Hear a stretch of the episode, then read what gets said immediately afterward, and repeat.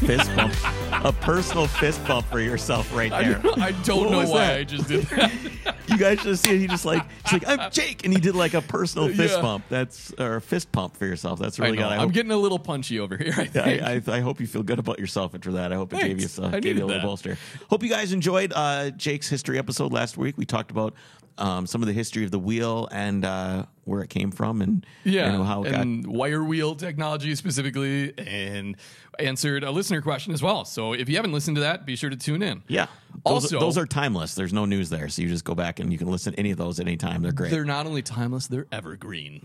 I don't know what that means, but let's move on. So I Okay. don't have to think about what that means. Okay, so uh, what do we have going on here? We have our Momo Prototipo giveaway contest going on for the entire month of August. you know what? I promised everybody I would look at Spotify to see if you could do reviews I did. there. I you did. can't. You can't. I know. So sorry. I tried. So go to iTunes. yeah, just go to iTunes and do it. Um, because what you do is you go to iTunes, you leave us a review as long as as- blah, blah, blah, along with a little comment what you think of us. You can be clever and funny. We like that because it is good. But seriously, just give us feedback because we do appreciate Yeah, we'd love to honest hear it. feedback. For sure. Um, and at the end Unless of the it's month, bad, then I don't want to hear it at all. honestly, I'm wondering, like, whatever. I want some feedback regardless.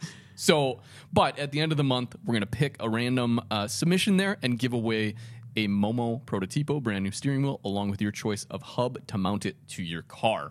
Sure. So do you Um, know what is what you're doing for a history episode next week? I was just looking at that as the next item and I don't. You don't? Well, Well, I guess tune I- in. it's Yeah. going to be a surprise. Yeah, tune in with by no, you're not tuning anything anymore.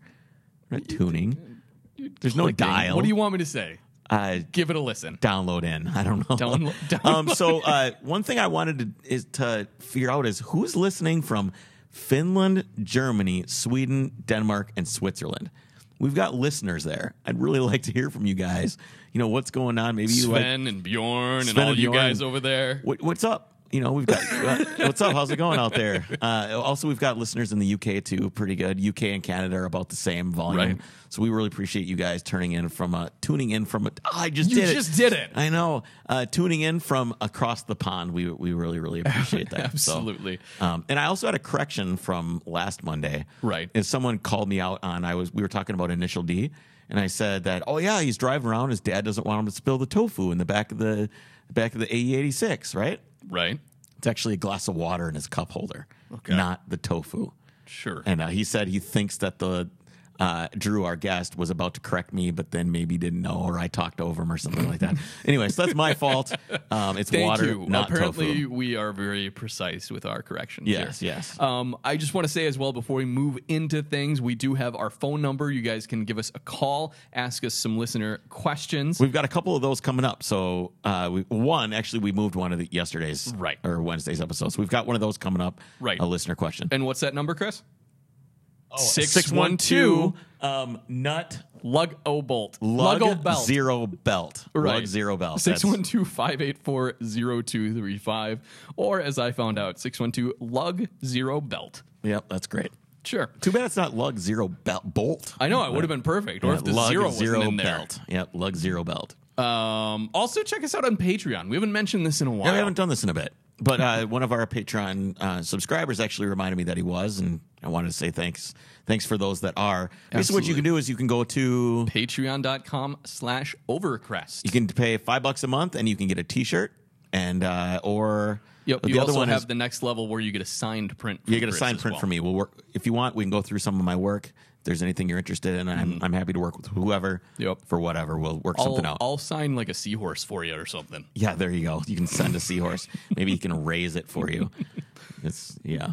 i don't know i don't know anything true All right. So uh, what? Why don't we talk a little bit about what's going on with me and the and the and the Yugo and everything else that I've done. And I worked what on is going on with you and I worked on the 9/11 a little bit too. And I'm I got really kind of excited about this project that I did with the 9/11. what'd you do So, um, as you know, my headlight always turns off.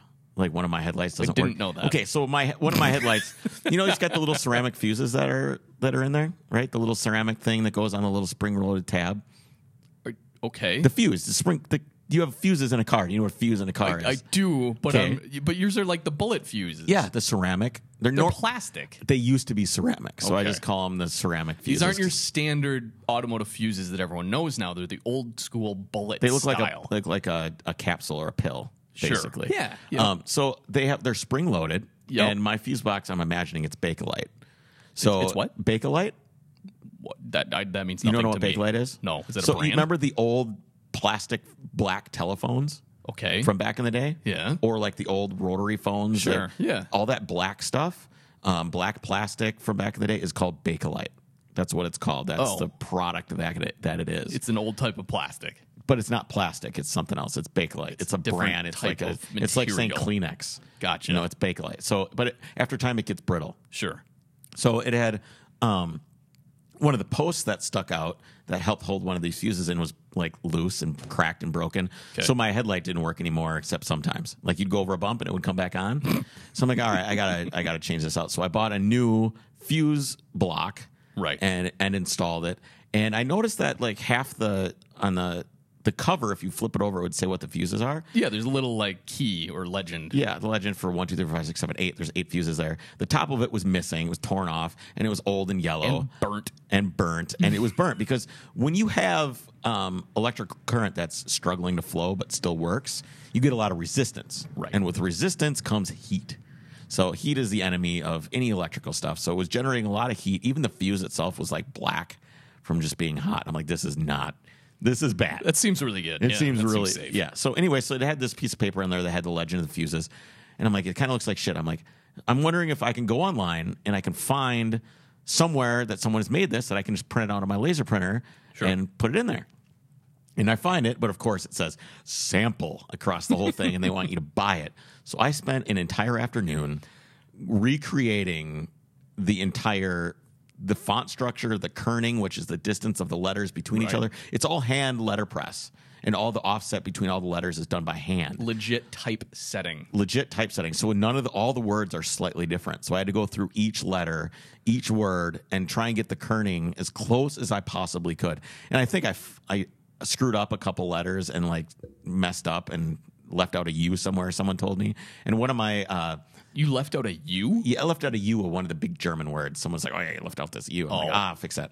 And then one of the, the accents on one of the French words, I have the the accent is going the wrong way. The tilde.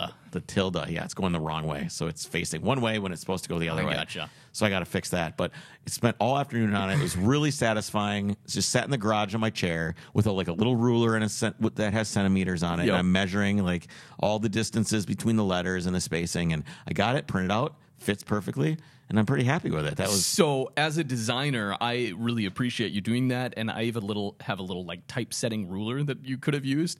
Um, Well, the problem is, is that all the all the letters aren't really because it's like the ink bled. Sure. So they're not like the serifs and the are Right. not nothing's correct like sharp or anything. it's all kind of Nothing's when you precise. look really close at it, it's all kind of like bled in and you can't Right. really. So the problem is, I have to. Um, I tried using like a blur tool on it to like Yep. blur it a little bit, but then when you print it out on a laser printer, it just dithers it, which makes Okay. dots out of like Right. the, so it looks like garbage. So I got to get like a inkjet printer, I think. Okay. And see if I can print it out that way. interesting. So my point was, I can really appreciate the work you put into that, and it was a lot of work from what I saw on your Instagram stories. But why the hell did you do that? I don't know. I, I don't know. I just I I was by myself at the house. No one was else was around. I was just out there listening to music. I was probably trying to put off. The next thing I did is I Oh. took my entire uh, blower unit and all the tubes underneath the uh, in in the trunk. Took everything apart because it smells like something died. That's right. Did you find? I didn't find anything, so I scrubbed everything with Lysol and put it all back together again. okay. So hopefully, whatever like the zombie smell that keeps getting you reanimated, referred to it as the zombie mouse that Zombie mouse gets gets reanimated. animated. whenever it gets moist, it like reanimates something, and the smell goes away when you turn the heat on. So I don't, I don't, I Oh, don't think that it's in doesn't there. make sense. I don't know. It's not great. So I hope that goes away because it's it's rancid, man. Really? It's, it's yeah. It smells. It's bad. Okay. Well, um, I was also going to mention, you know, there's another top cover for your fuse box. You The know, that other- one also has a legend. I yes, but I don't have the legend. for I it. have it. Oh, you do? Okay. Well, send me or scan it for me and send it to me, and I will. Uh, I'll make another one. Okay. Because I And then don't I'll have have one at all those. in the upper in the upper one at all. So Okay. Very cool. Um, of course, I've been working on the D- on the Yugo. yes. Which I've, you know, last episode I was kind of like, oh, I don't really like this car. I'm not into it After anymore. not even a week. Yeah, but the thing is, is that I had spent so much time driving it that I was kind of bumming that I'm like, boy, this thing, it takes a lot of moxie to drive this car because it's like you're constantly doing things. And you know, one thing that I noticed that's You mean kind of it's actually an involving driving experience? and yeah, you but don't not like in, that. but not in a good way. It's like reading a boring book and being forced to read it. I I enjoyed driving it today. I took it over to lunch.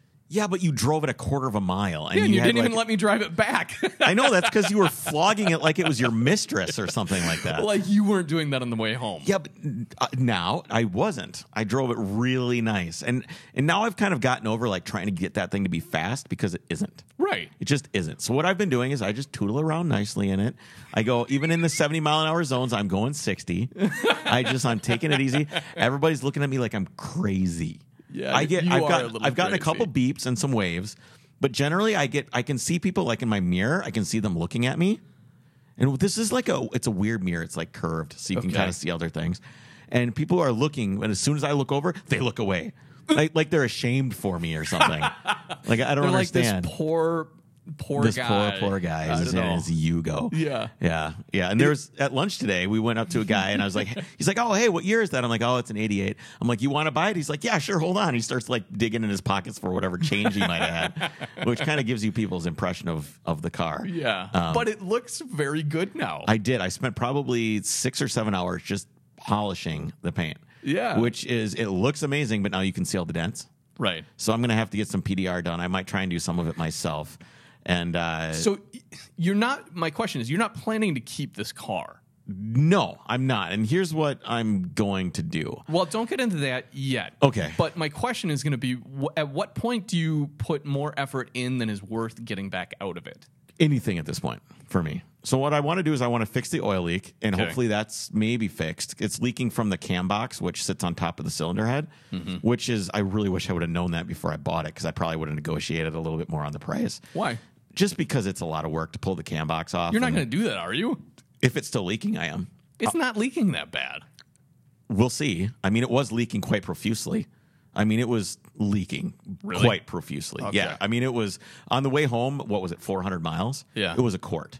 True. Okay. So that's quite a bit. Yeah. So I, if it's still leaking, what I did is I went through and I retightened the cam box down Yeah. the best I could, and I got maybe like an eighth of a turn, like a, you know, just like a little bit more Sure. tightness down, which is probably over torqued now. Yeah. Um, but it's tight, so Yeah. maybe that'll help well, that and assuage just some the of heat that. cycling. We we both agreed this car had not been driven that much. Clearly not. I mean, So- absolutely clear. Clearly, it has not. I mean, the I did a tune up on it. The spark plugs were all the all the electrodes were knife edged. Yeah. I mean, they were old. They were the green AC Dalcos from back in the day. The rotor was garbage. The cap was garbage. The Yeah. plugs are okay. But I mean, the car has been neg- honestly neglected. Yeah. I think that the um, Gary had driven it not very much. And when you have something for a long time and you don't drive it very often, I think it kind of um, maybe you don't realize that you're neglecting the car Right. a little bit. But um, Absolutely. there's a, there was a lot of dirt in the car inside. Like I cleaned out a lot of crevices, a lot of dirt. Um, I think it just sat a lot. Yeah. Well, that was going to be my point. The gaskets kind of dry up and everything else. And with a lot of like thermal expansion of driving it, getting it hot and letting it sit, cool down, driving it more in just the frequency, the thermal expansion can sometimes reseal those gaskets. Let's hope so.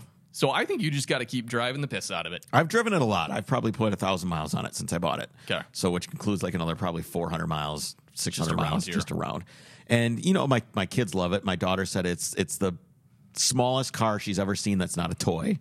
which I thought was which I thought was pretty funny. So is funny. We'll see how it goes. You know, I I, I got a, a text message from Gary that he listened to the previous podcast and he was horrified that I lowered the car, cut the springs, and lowered the rear. horrified. That was the word that he used. I think that's I think I actually used that word on the podcast. I'm like, if Gary finds out that I did this, he will be horrified. And you have confirmation that he I have was horrified confirmation that with he you. was he was indeed horrified with me. It does look much better and not like it doesn't even look lowered, is what I'll say. It doesn't. It looks completely looks factory. proper. It looks proper. And I got an email from the person that wanted to buy it, but Yep. I bought it. Right. So they lived in Ohio. I guess Gary said he wanted to sell it to someone a little closer, a little more local.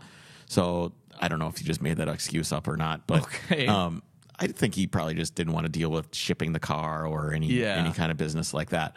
But uh, she kind of was trying to get me to say what I wanted for the car. Sure. And I'm kind of like, well, you're the one that contacted me, so the onus is kind of on you to make an offer, especially since I don't have any resources to find out what the car's worth. I was just going to put it up for auction and let it bring what it brings. Mm-hmm.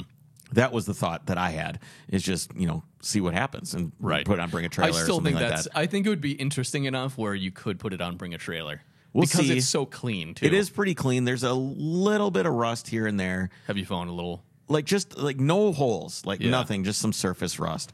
I still Um, think it's probably the cleanest you go out there. It might be one of the cle- there's one cleaner one on on it's the cleanest original Okay. Yugo because there's some ones that have been restored Yeah. that are like five to six thousand dollars that I've seen. Huh. But in terms of an original car, I don't think you're going to find one cleaner than this, Right. Um, or unmolested, o- other than me cutting the springs, which is sort of molested. Yeah, you did. Um, but it, dr- it drives so much better now. It's a I little know. stiffer and it's it's a lot easier to to deal with. Um, yeah, so that's that's uh that's about it, I guess. With the, Okay. so here's what I want to do with the car. Yes. Can I can I talk about that now? Talk about it. Okay. So when I bought my 911, Yep. it's it's not a car I could actually afford. I don't make enough money. Our family doesn't make enough money to afford a, a 911. We just don't. Um, but I, I I wanted one, and I didn't. Re- so I didn't realize I wanted one until kind of halfway through this process. Mm-hmm. So the way I don't know if I've talked about this on the podcast before, but the way I got my 911 is um, was a journey that didn't start towards that, but it ended up there. Is I bought, I uh, I'd been driving back and forth to my my father in law's cabin for many years with my wife, and I remember one time looking just like it was when I was with you when we went and got the Yugo. I was like, that is a rabbit in that guy's backyard in a field, and I'm like, we got to stop and find out what he wants for it. And uh, I pulled in once and he wasn't there. Pulled in again like another year, and he Wow. and he wasn't there. So I finally got a hold of this guy. I left a note. Please Yeah. call me. I came back and this rabbit was last titled in 1993. I think it was 1993 because the car had been sitting for yeah 1993. Okay. Wow, is it 2010? Man, because it had been sitting for 17 years, Wow. so it had been sitting for a really long time. Right. And uh, it was it was super chalky, just like this Yugo was, but it was 250 bucks. So we, Okay. to get the thing out, we had to sledgehammer the wheels. We had to take a sledgehammer and whack the drums okay. because they were seized. Sure. So we whacked the drums, whacked the front wheels to get the the brake pads and everything to loosen up. Yeah. And then we he's like, Yeah, the rear mainsail failed and I just parked it there. He's Okay. like, I used to drive it back and forth to the city, you Right. know, every day. I'm like, okay, well, that's no big deal. So I can fix that. So we got it on the flatbed, and the tow truck driver was like, I used my AAA. The guy was like, I know what you're doing here. He's like, he says, I know what you're doing here, and I don't appreciate it. Really? And I told him, I'm like, what difference does it make to you? He's like, if you keep mouthing off to me, I'm going to tell AAA what you're doing. And I'm like, dude, I don't want to swear anymore on the podcast. I'm trying hard. Yeah, But I was like, but- F you, man. What's your Because he problem? gets paid by AAA regardless. what difference does it make? Right. Who cares? What a jerk. That So guy you has no used sense your of humor. AAA, which is supposed to be for like when you break down on the side of the road, Right. But you used it to have your new project car towed. Towed home, Okay, yeah. I like that. So I got it home, and uh, it was a diesel, and I'm like, I'm going to get this thing running. I'm just going to see if I can get it running. So I took a. This is probably going to run long. We're going to end up doing no news anymore again, but this is a better story anyway. Yeah. So I took a, a jug of ATF, and I dumped it into the injection pump, Okay, which was dry as a bone. Right, it had Sure. nothing in it, and all those seals in there. It's kind of just like a rotary engine. You got these apex seals, Oh, okay. and all these different things. It's a rotary. rotary pump. Yeah, for rotary the fuel. pump. Yep. and I just let it sit for a Okay. few days. I let it sit, and that ATF swells those seals back up. Interesting. Yep. So um, I pulled the fuel line off the oil filter. I wanted to just run it off a jug, Yep. and I filled like a, a milk carton full of diesel fuel. Ran a line to it, and it just started right up. Mm-hmm. really. started right up. You know, I bled the injectors, and it was like rum, rum, bu- bu- bu- bu- and it just ran flawless. I'm like, well, Wow. sweet. I'm gonna try and drive it. Yeah. It drove fine Seriously? drove fine. There was no problem whatsoever with this car. Oh, my goodness. And we, uh, my buddy Tim shot, polished it up for me. Mm-hmm. We got it looking as nice as it could possibly look. And I ended up putting uh, some suspension on it. I got some coilovers and put some BBSs on it. And then I started driving it to Dayton, Ohio for a car show.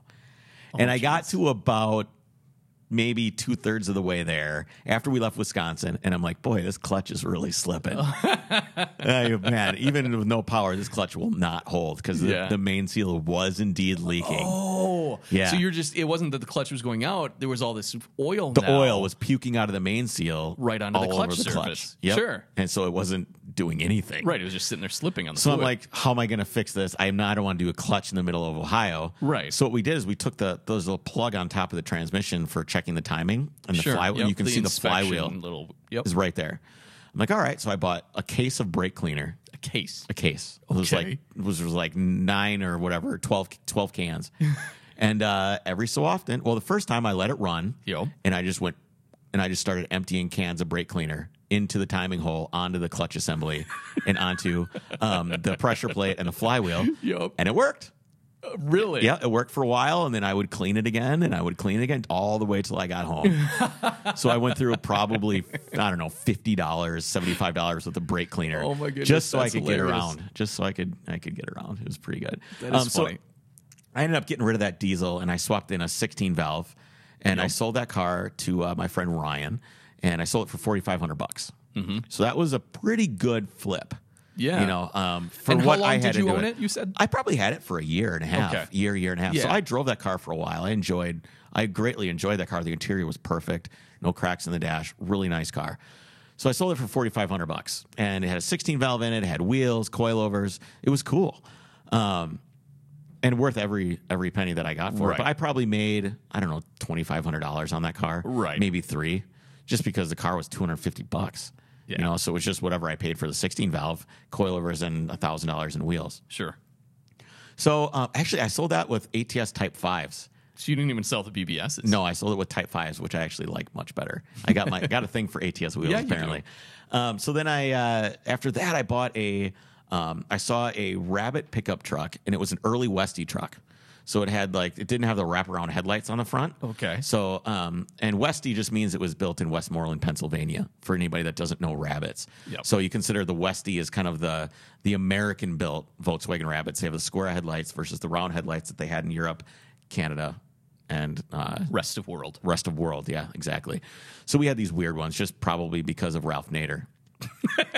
you know all the requirements or Different whatever regulations, So, right. um, so this was an early Westie. So this was in 1980, and it was a 1.7 liter, and Also it was diesel. diesel, and it was Yep. clean. It was red. So I went out to I don't know nowhere, um, uh, Minnesota with Nathan, my buddy Nathan, and with a, and we picked it up and drove it back. And I, I feel like it's for somehow it ended up being towed because I can imagine seeing it on a tow truck, but I don't remember. I don't remember why there's been so many of these things at this time. But I ended up um, the motor was bad. It blew. It had huge blow by. The compression was Oh. shit. And uh, it was a it was a five speed, which was cool, but it was a, it was a lower ratio five speed, which was neat.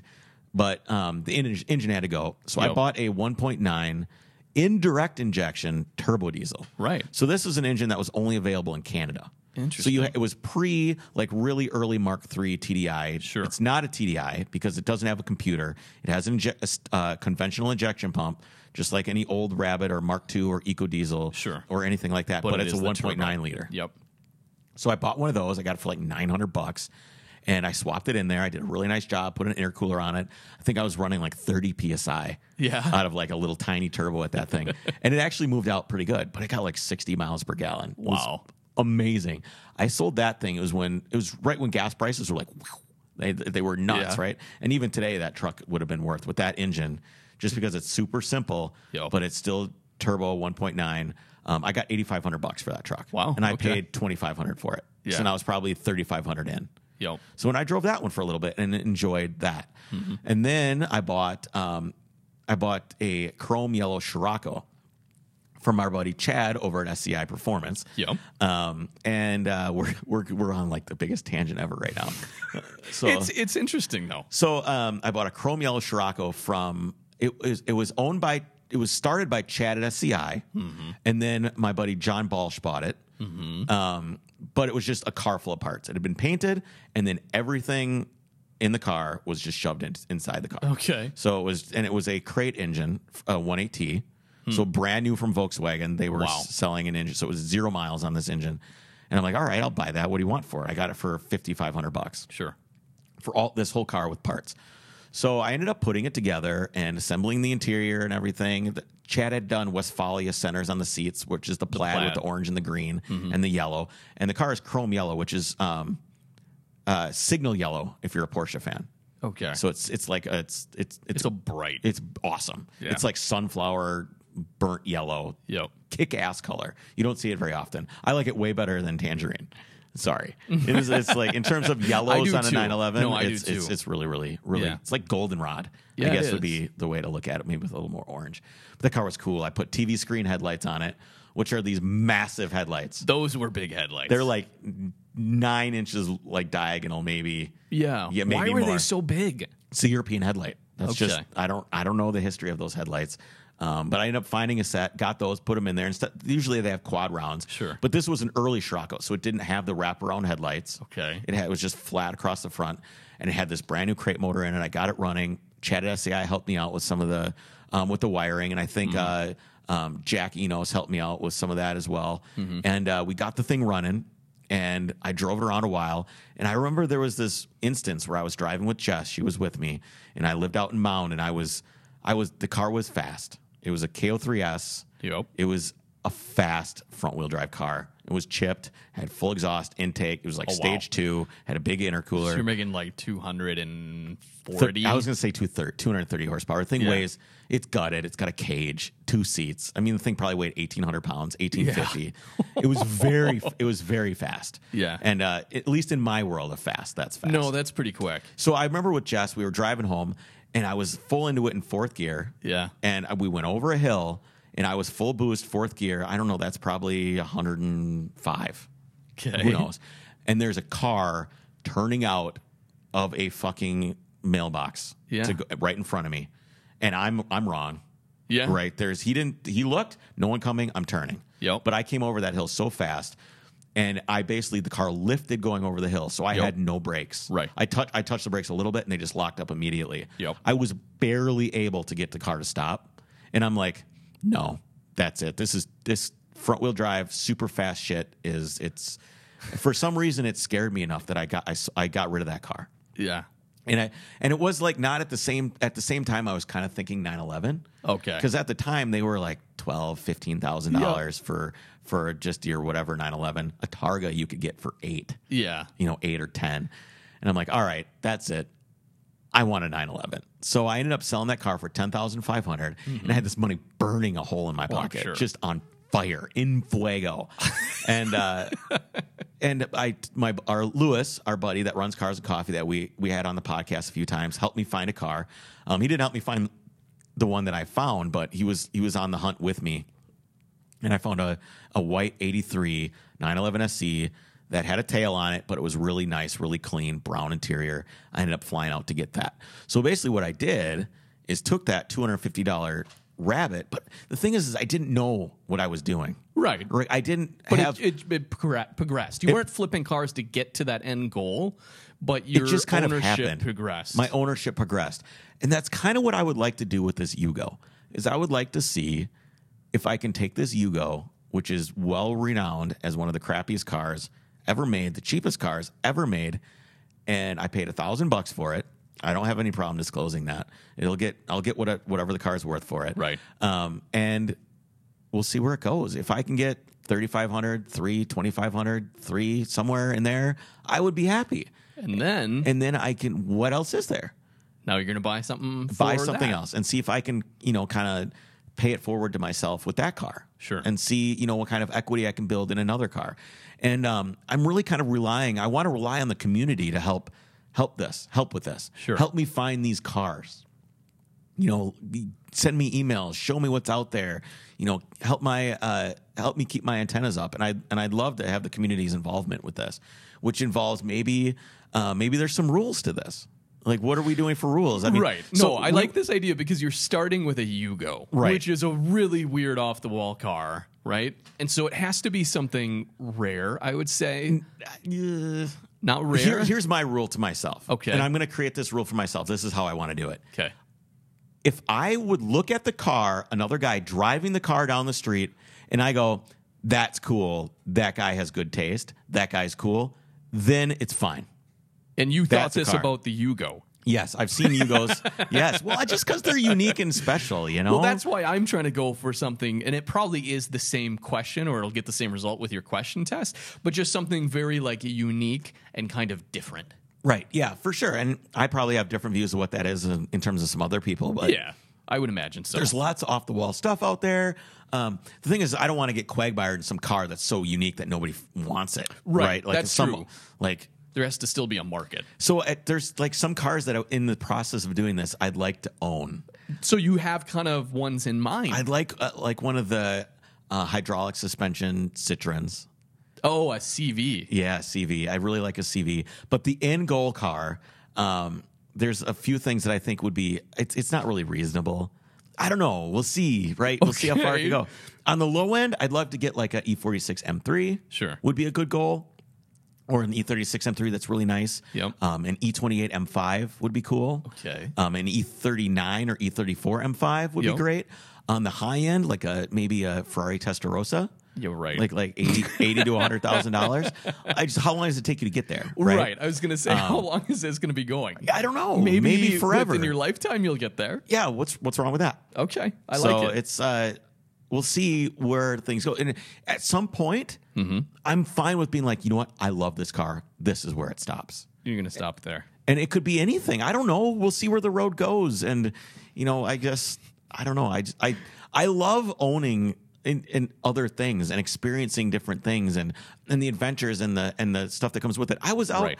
I I'm not in love with the Yugo, but I still enjoyed working on it and polishing it and investigating the oil leaks and finding out why this bolt doesn't have a nut on it and, and finding the nut and like like just kind of going through that stuff is it's really kind of a cathartic thing for me Right. and i really think that i've it's been a part of me that's been missing because i used to be working and wrenching all the time and since i rebuilt the 911 i mean i did the suspension on it but other than that There hasn't been a There huge hasn't been- laundry list of things. to there do. hasn't been a lot of stuff to do. Right. So I mean, the other, the only other thing I did, I guess, is I fixed up that Mark III.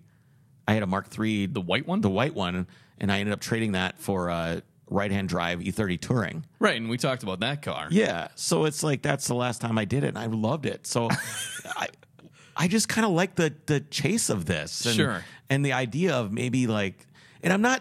It's not to make money. I'm not flipping to like make money. Right. I'm flipping to have new experiences. Right. So I'm, it's like And you are improving each car you're coming across. Right. You're improving it for the next person and giving it another lease on life. Right. Because this Yugo was dying. Y- As- it- I mean- well, it would have been dying a slow death in that garage as Yeah, is. absolutely. Because it clearly was not being driven. Yeah. And to someone who thinks, oh, maybe you're going to be taking advantage of people, I would argue that whatever this Yugo goes for is much cheaper than if someone would have bought it from our friend Gary and had it worked on or restored by a shop, right? Oh, absolutely. so I Yeah. still think Plus, it's my everyone is time. going to be winning with this. Yeah, absolutely. I mean, it's it's whatever they're worth. Obviously, the the worst term in the world is it's worth whatever someone's willing to pay. But if this shiny Yugo it's Oh, true. is worth X to someone and they're going to enjoy it and they want to give me their money, Yeah. what's the problem? I'm the one that put all the sweat equity into going and getting it and Right. fixing it up and fixing these oil leaks and polishing the hell out of it and cleaning all the crap out of it and just getting it dialed in for the next person. Right. I mean, that's worth something to me. Absolutely. And it should, and it is worth something to the next person too. I would hope. Yeah. and And- and, we'll see where it goes. I do think I like the idea you mentioned before of putting it up on Bring a Trailer. yeah, the- I hope the car's clean enough for that. I'll submit it to him. I'll get some Yeah. good pictures up. Um, I definitely will always try to represent the car honestly. Right. And there's some like where the bumpers go in and they bolt to the car. There's a little bit of rust. Nothing's through, but it's there. You can't see it, but it's there. So I mean, we'll we'll see where it goes. I Oh, still think, like you said, it's it's probably the cleanest all original Yugo, Oh, yeah, it probably at least is. in this area. It might, yeah. Well, yeah, that goes without question. um, yeah. Anyway, So that's it. That's I mean that's that's that, that's the why right there. I like it. That's a good idea. And so I guess we'll we'll call for people to maybe lend their thoughts on where you should go from this. I would love community input on this. You know, I, Yeah. I really like um, on my Instagram stories. I always get feedback about people are inspired that I'm working on cars, whether it's mostly on the 911 because nobody works on their own. Right. But it's True. I really like I like that I get feedback and it, it fuels me to do more and show you guys more. And if this is stuff you guys want to see, by all means, I'll I'll I'll give it to you. I, I'll we'll we'll do it if it if it becomes popular enough, and maybe we'll do a YouTube channel. I don't know. We can see where it goes. True. So I'm laughing because as we're recording here, my dad is at a car show in Stillwater. Okay. And I just came across a car that would be definitely rare enough and definitely cool enough. The question is if you're going to be able to find one. It is a Volkswagen Puma. Do you know what these are? It's an air cooled engine in the back, but it looks like a like a 2000 GT or like yeah, they're uh, really, really they're rare. super rare. But I'm looking at this thing I've like seen I one. want one of these. they're they're neat. Um, they look like yeah, they look like an Opel GT. Opel GT is the other yeah, a little kind of yeah. coupe. They're very cool. They're very, very, very hard to find. I think you should find one of those, or uh, like a what Amazon, the Volvo Amazon, or one of those. Like that's another just really unique, weird car that I think is really cool. Right. Yeah, I, I would be. It depends on the price of the car, what it needs. You know, it's going to have to be a case by case basis. I would Right. even I would do like a Fox Body Mustang if it was like a good thing where I could improve the car. And, That's true. And give it a That'd new be lease on life. interesting. That- you know, I, I'd- I would love to see you driving a Fox Body Mustang. Actually, I don't know why that just doesn't fit your personality. so what was going on in between recording the history episode from last week and this episode? Do we want to tell people what I've been doing? Well, let's before we get to that, let's talk about one of our sponsors, Further Performance. Further Performance, they're a local Twin Cities based automotive specialist, as you know. They truly love European cars, and that's why they focus on them. You know, they're enthusiasts, they know these cars inside and out. When you're able to focus on, you know, a single subset of cars like that, they really have the knowledge and experience to do things right. They know them from headlight to tailpipe, or as our phone number is, from lug nut to fan blow. That's going to be my new like not to fan belt. fan belt. Yeah, exactly. So I mean, whether it's That's uh, leaving out a lot of the car. it is, yeah, you're only getting from uh, the wheel to the front of the engine. Yeah. but you get the idea. So whether you have some maintenance needs on your European car, or you want to have someone do a full restoration or engine build on it, these guys really are the ones to go to. And while you're down at the shop, they do have a newer shop down there Check it out. they have some really cool projects they're always working on the air cooled stuff maybe they know where a volkswagen uh, puma is I, I should talk to those guys because that'd be awesome anyways you can find them at fptuned.com that's f-p-t-u-n-e-d E dot com So what is your um like let's say let's say I would have bought that that tangerine 911 cuz let's say you didn't buy it. Sure. And I bought it and immediately flipped it and like pocketed the cash. Right. What do you think of people that do that? i don't like it but i can't explain why, Why don't you like it? because it, it seems as though they're just trying to take advantage of the market and What's wrong with that? I, I, and I'm being devil's advocate here. I, I don't know like it you either. are. I know, but it is an interesting question. Like, why? What's Why do we faulting care? them? Why do we Yeah. care? I think I think it's almost like it's uh it's like sleazy. It's like Yeah. a guy with doing a one night stand. Sure. You yeah, know, you're so- kind of cheating the system too, in a way. Like, okay, if that car's worth more that you're going to get out of it, then let's give it to somebody that is going to appreciate it and and be impassioned by the car. Right. You know, let's because a lot of times people are priced out of the market. And if you get a really good deal on something and you jack it up, some guy that would have had a, a lifetime of enjoying that car Right. doesn't get to. And that's what really bothers me about flippers in general. Sure. So I'm trying to be clear that I'm not trying to that's what necessarily I do wanted this. Um, to, to clarify as well. So Because you are bettering the cars too. Right. It's not like you're just trying to find a deal, misrepresent it, and then get as much money as you can out of it. Right. That's that's totally different. So what? do- when people resell cars and you go see a car on Craigslist and you go look at, what do you think are some of the mistakes people are making? when buying or selling, both. No, I'm selling. When someone's selling a car and was- you go to look at it, what are some of your pet peeves? I have I have a I have you have one a list. Is this a totally different episode we're going down? No, it's right here on the on Oh, Sunday Show okay. Notes. I have one thing that bugs me more than anything else. I am looking at your your notes, so I think Yeah. I know what it is. It is when you get there and you pop the hood and the engine bay is gleaming and armor all that looks like it was just pressure washed. That's what bugs you? I hate it Why? because you can't tell if anything's wrong. You can't see if anything was leaking. You can't see if it was taken Oh. care of. Sure. You can't you can tell a lot by an engine compartment that's left the way it is. Right. You can really tell a lot. I wonder if 'Cause that's why they do it. Is that a strategy? you bet your ass they Oh, don't want you to see okay. that it's leaking all over the place. I never even thought of that. I So thought that like just- when I when I change the oil and stuff, I always kind of like wipe the valve cover down and Right. stuff like that. If the car is just disgusting under there and it's Right. never been wiped down, Then you know it's you never know it's not really maybe it's not maintained. Mm-hmm. loved, and you can kind of get like these little feelings from things. yeah, I know what you mean. Then I don't like when people have leave personal effects in the car. Yeah. like when you go to test drive something, there's like s- like gum or Tic Tacs and or like they've got like a picture of their kid hanging from the rearview mirror. Ugh, just get all that stuff out of there. I don't want to feel ugh, I already the first thing I do anytime I buy a car is just like scrub all the other person Right. out of it. Anyway, so that just makes it bad news. So that and carb just generally being dirty doesn't Right. help. That's what I was going to say. We're like trash in the back seat. I Yep. mean, some people are just disgusting Yeah. with their cars. yeah. So Um, but I would think the biggest maybe mistake people make is not taking good photos of their car. And you don't need to be a professional photographer. Just, I don't know, take better photos, represent actually what you're selling. Yeah, absolutely. Like you think there would be a, almost a business model of buying cars with shitty photos on Craigslist, bringing them back to your place, washing them, and taking great photos and making two hundred fifty dollars each, I'm- each yeah, time. Each day. Each time, yeah, yeah. I'm sure you could because you're right. So much of this is just not, it's marketing 101. Like make the car somewhat attractive, take Yeah. a good picture of it. Yeah, it's not like you like uh, chicks don't go out all, like wearing crappy clothes and not showering, you know? Yeah, or whatever. Or Yeah. a picture of their old boyfriend around their neck. There it you just go. doesn't work that no, way. that makes sense. so, do you want to get to uh, voicemail? Yeah, so uh, we teased kind of that number before that we want to have you guys ask us questions. We do have a couple questions here. So this is uh, one of our listeners, Mo, who has a question that I will let him explain. Hey guys, it's Mo. Uh, just giving you guys a call. Um, I've listened to all your uh, all of your episodes. Um, I've thoroughly enjoyed them. Um, one thing I, I think uh, would be interesting for you guys to cover, especially since you guys are both uh, heavily involved in the, the Porsche community and, and know that knowledge.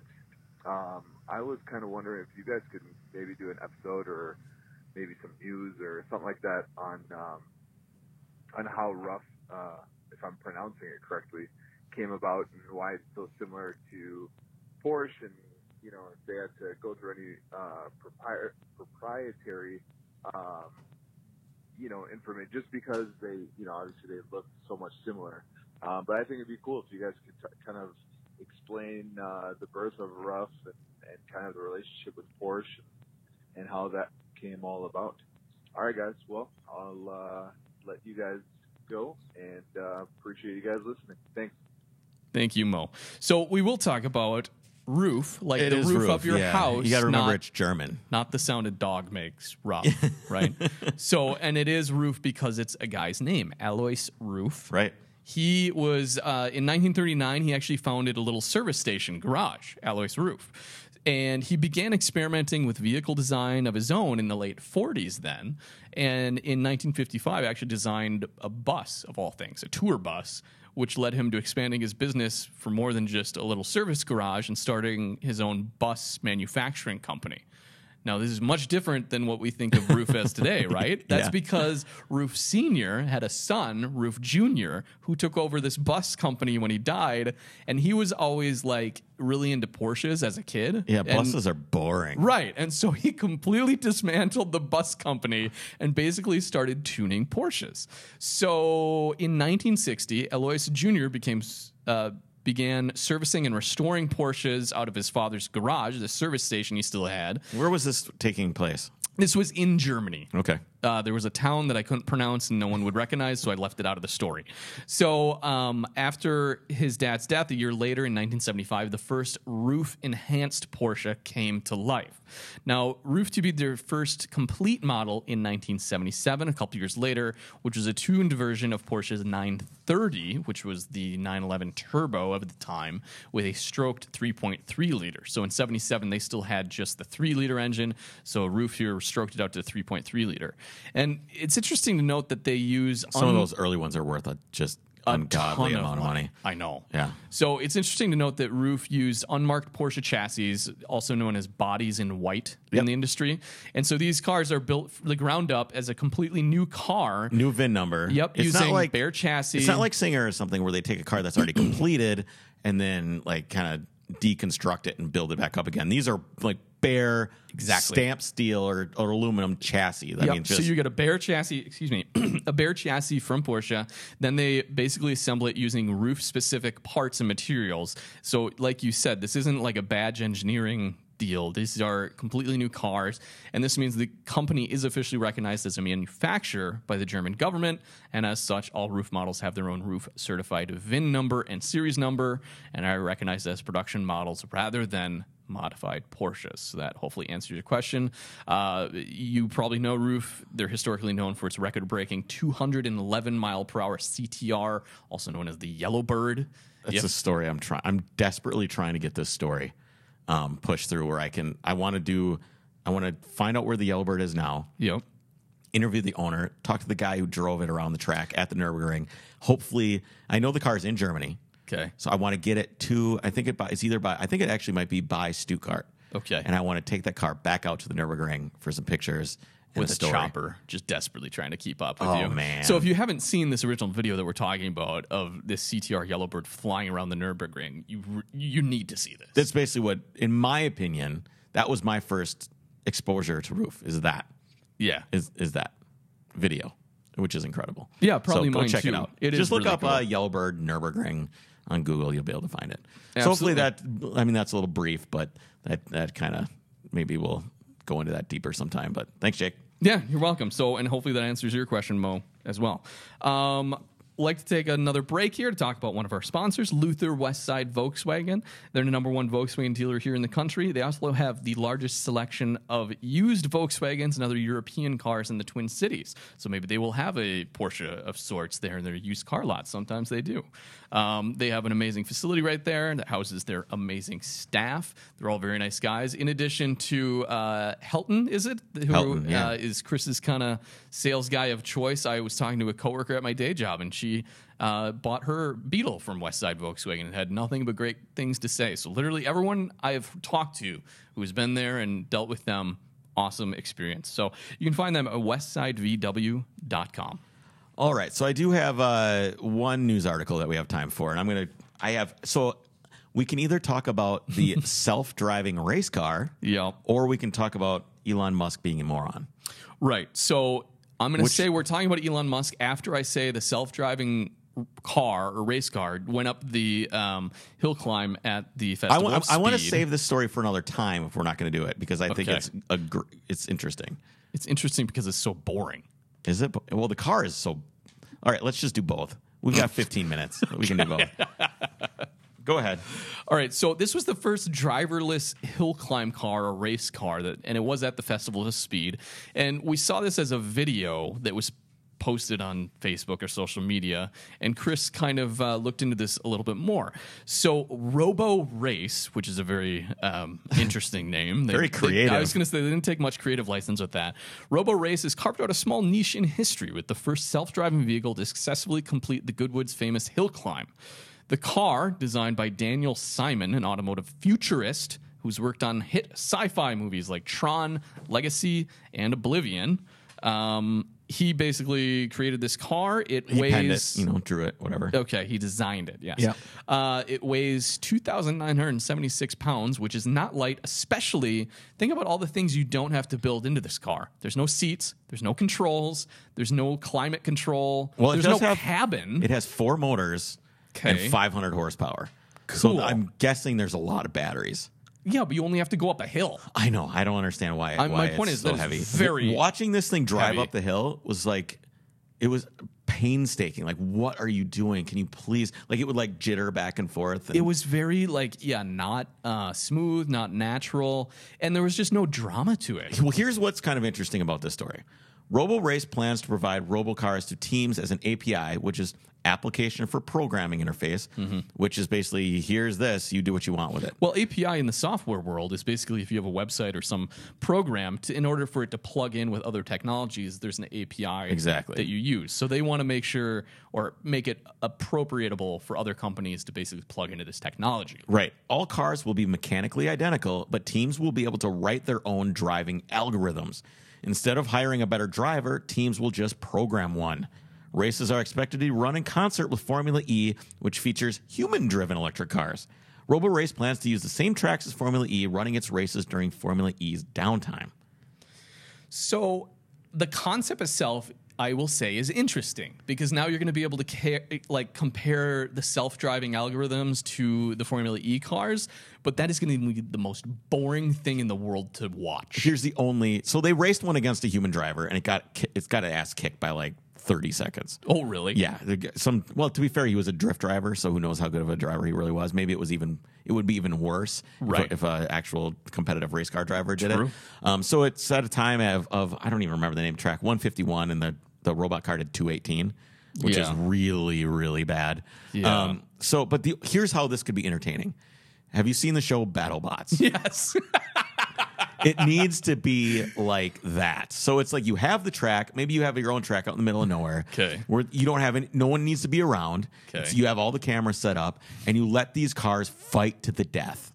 O- okay. That would be amazing. Tell me you wouldn't watch that. That's just giant battle bots. exactly. That's the only way this is interesting. That's not a race. No, they can still race, but like they, all have, start like, out sawzaws on their you know how wheels you have like and yeah, like, you know how you have like DRS zones for F1? okay. you could maybe have like uh, weapon zones where you go through it and like like like different weapons get turned on like in turn six maybe it's like machine guns oh my gosh, I love this idea. Now. come on Yep. come on Yep. it's amazing And it's basically just who finishes. yeah, whoever finishes right exactly so anyway that's Okay. Well, that's yeah. the only way that's interesting for me so battlebot robo race I like that. All maybe right. i'll send that guy an email and see what he thinks I think that's an amazing idea. So uh, Elon Musk is an idiot, as we all, I, as I think. I'm sorry, I shouldn't. Um, I, we we could talk about how he asked um, his his stockholders to buy in on his scheme to go private this week, but I think this story is more interesting. I didn't know. Oh, okay. I thought we were talking about. No, that. this story is Okay. more interesting. This I don't is wanna how talk- that's Elon- boring. This is how Elon Musk is an idiot. This is yeah. You know who isn't an idiot, Chris? me. The guys over at South Central Imports. Ah, yes. One of our great sponsors. They're not idiots because they've been in business since 1976. They're an authorized Revo software dealer and deal exclusively with Volkswagen and Audi. So, as I said before, they know these cars inside and out, specifically those models, and that's why you should bring them to them. They're dependable, honest, they have the integrity to really tell you what's wrong. They won't be swindling you. So, you can find those guys on Facebook, of course. They're right there at SCI Performance. SCI, of course, stands for South Central Imports. They're in the South Central area of the Twin Cities. You can also give them a call, 612 722 8897. Okay, so the big news for everybody this week, and was all over all the automotive blogs, was that Tesla has said, "Well, why don't we go private?" Yes. But I don't care because Okay. I think it's a scam to raise the stock price. It seemed that way. Okay. Um, so more importantly, um, here's the t- the title of this article is Get a load of this ridiculous story about how Elon Musk called a Tesla critic's boss to complain about him. Okay. So uh, that's kind of the that's kind of the title of the story here. Um, this week, CEO Elon Musk took time off his t- time off from his purportedly busy schedule to personally call the employer of a Tesla bearish critic who writes about the company under a pseudonym and threatened to sue him if he didn't stop writing about the company. Here's the icing on the cake: the critic might work for an oil investor. Fun. Sometime last week, a presumed Tesla fan revealed the identity of Montana Skeptic, the pen and Twitter name of a Tesla critic who blogs at the investing website Seeking Alpha. Skeptic has long been up in front about the fact that he's a Tesla short, meaning he's betting the company's stock will nosedive at some point. Sure. It's unclear what, if any, effect Skeptic's commentary has had on Tesla's stock price. Probably none. Um, update, and as a few of you brought up in the comments, this is a hat tip to Jalopnik, by Okay. the way. Um, as a few of you brought up in the comments, it should be noted that Montana Skeptic was among the chorus of people who criticized Wall Street Journal writer Dan Neal over a Tesla Model 3 story over the weekend. Blah, blah, blah. Who cares? That was meaningless. But when we but when he was revealed to be an employee of a firm that apparently has invested in oil companies, naturally this raised the suspicions of Tesla crusaders. In the little research I've done, I mean, th- his followers are rabid. I know they are. In a little research that's been done, it looks like his employer had loaned money for a couple of projects with oil related firms. At first blush, it doesn't look like a primary facet of their business. The reason I'm talking about any of this is because on Monday, Skeptic abruptly deleted his Twitter account, leaving many of his followers and shorts in arms to wonder what happened. An acquaintance to an, an acquaintance, Chris Irons, a Tesla critic himself who runs a research firm, soon after said he had heard from Skeptic himself, who disclosed that he voluntarily deleted his account after Elon Musk personally called his boss to complain. really? So Elon Musk personally called this guy Called his boss his boss, his employer, because he didn't like what he was saying online about Yes. Teslas. Yes. Wow, that just doesn't seem very. It sounds like Trump. I know. It's like that sounds like what he would do. It's so whiny. it's just so weird to like single out and be that I don't know like Well, to, to be fair, the Focused. skeptic guy, is- he's it's like it's a I know he has a big voice but still that's just that is weird you got to have some thicker skin. That is People weird. are going to hate what you're doing no matter what it is you're doing. right Reached by phone Monday, Skeptic declined to comment. Jalopnik will not rename Skeptic as he started out writing about Tesla under a pseudonym and has not been accused of any crimes or wrongdoing. Okay. But then Skeptic followed up with a statement of his own on Tuesday about what purportedly happening, happened. And according to his count, Musk threatened to sue him if he didn't stand down from blogging about the automaker. Yesterday afternoon, the principal of the family office in which I am employed received a communication from someone purporting to be Elon Musk. Doubtful that Elon Musk could actually be attempting to contact him, my employer asked one of my colleagues to investigate and respond. My colleague then spoke by phone with Elon Musk. It was indeed him. Mr. Musk complained to my colleague about my writing at Seeking Alpha and on Twitter. Mr. Musk said if I continued to write, he would engage counsel and sue me. okay To avoid litigation, Skeptic wrote he offered to immediately cease writing at Seeking Alpha and deactivate his Twitter account. Musk himself has toyed with the fact that other automakers or Bigelow must have some sort of ongoing conspiracy against Tesla. I mean, eh, eh, that's kind of the. I mean, this goes on and on and on we get the gist of and it on and on. that's just so weird Um, blah blah blah. Um, basically, Tesla's uh, what's their what's their response? Tesla wouldn't shine any light on the on the situation, and Musk regularly takes time to call his critics employers. Uh, and if he does that, Yeah. nor would it com- nor would it comment on whether Musk took the reasonable step of threatening to s- sue him. Will decline to comment. A Tesla spokes- spokesperson said, "Thanks." wow Come on, dude. What are you doing? Your company's purportedly like you. You think your company's worth eighty eight billion dollars, but you're taking the time to like bully this one guy it's and basically strong arm him to shut up I mean, t- the, the guy's got a big stick, right? I mean, he's got Oh, a big yeah. stick. If I mean, if he called me on this, hon- honestly though, if he called me on this podcast, I'd be, I'd be flattered. I was Maybe gonna he's say flattered. that would be great yeah, that would be. maybe that we would be just need to wonderful. start speaking out against Tesla more more. I, was don't- gonna say we already do but I don't think our more. listeners want that. There's No, I just know they there's just don't. too much. news. forward our show to Elon Musk if you have Yeah. any contacts. Yeah, there you go. Well, one of our listeners does work at uh, what's this? What's the place that sends rockets to the sky? Oh, SpaceX. SpaceX. Not, Does- it's not a anymore. SpaceX He employee. doesn't. I don't think. Oh, I think they're still tied in. Maybe we can work that angle. No, and I get- said I don't think he's working for SpaceX anymore. Oh, we don't- oh well, never mind of that then. Um, anyway, uh, we appreciate you guys listening, and please give us your feedback and what do you think I should do with the Yugo and that whole the whole plan. Back to the important things. Back to the important things, and uh, let us know what you think. Uh, anyway, that's that's it for today. That's all I've got. awesome. Check us out on iTunes, Facebook, Instagram. We would love to hear from you. Thanks, Take care, guys. guys.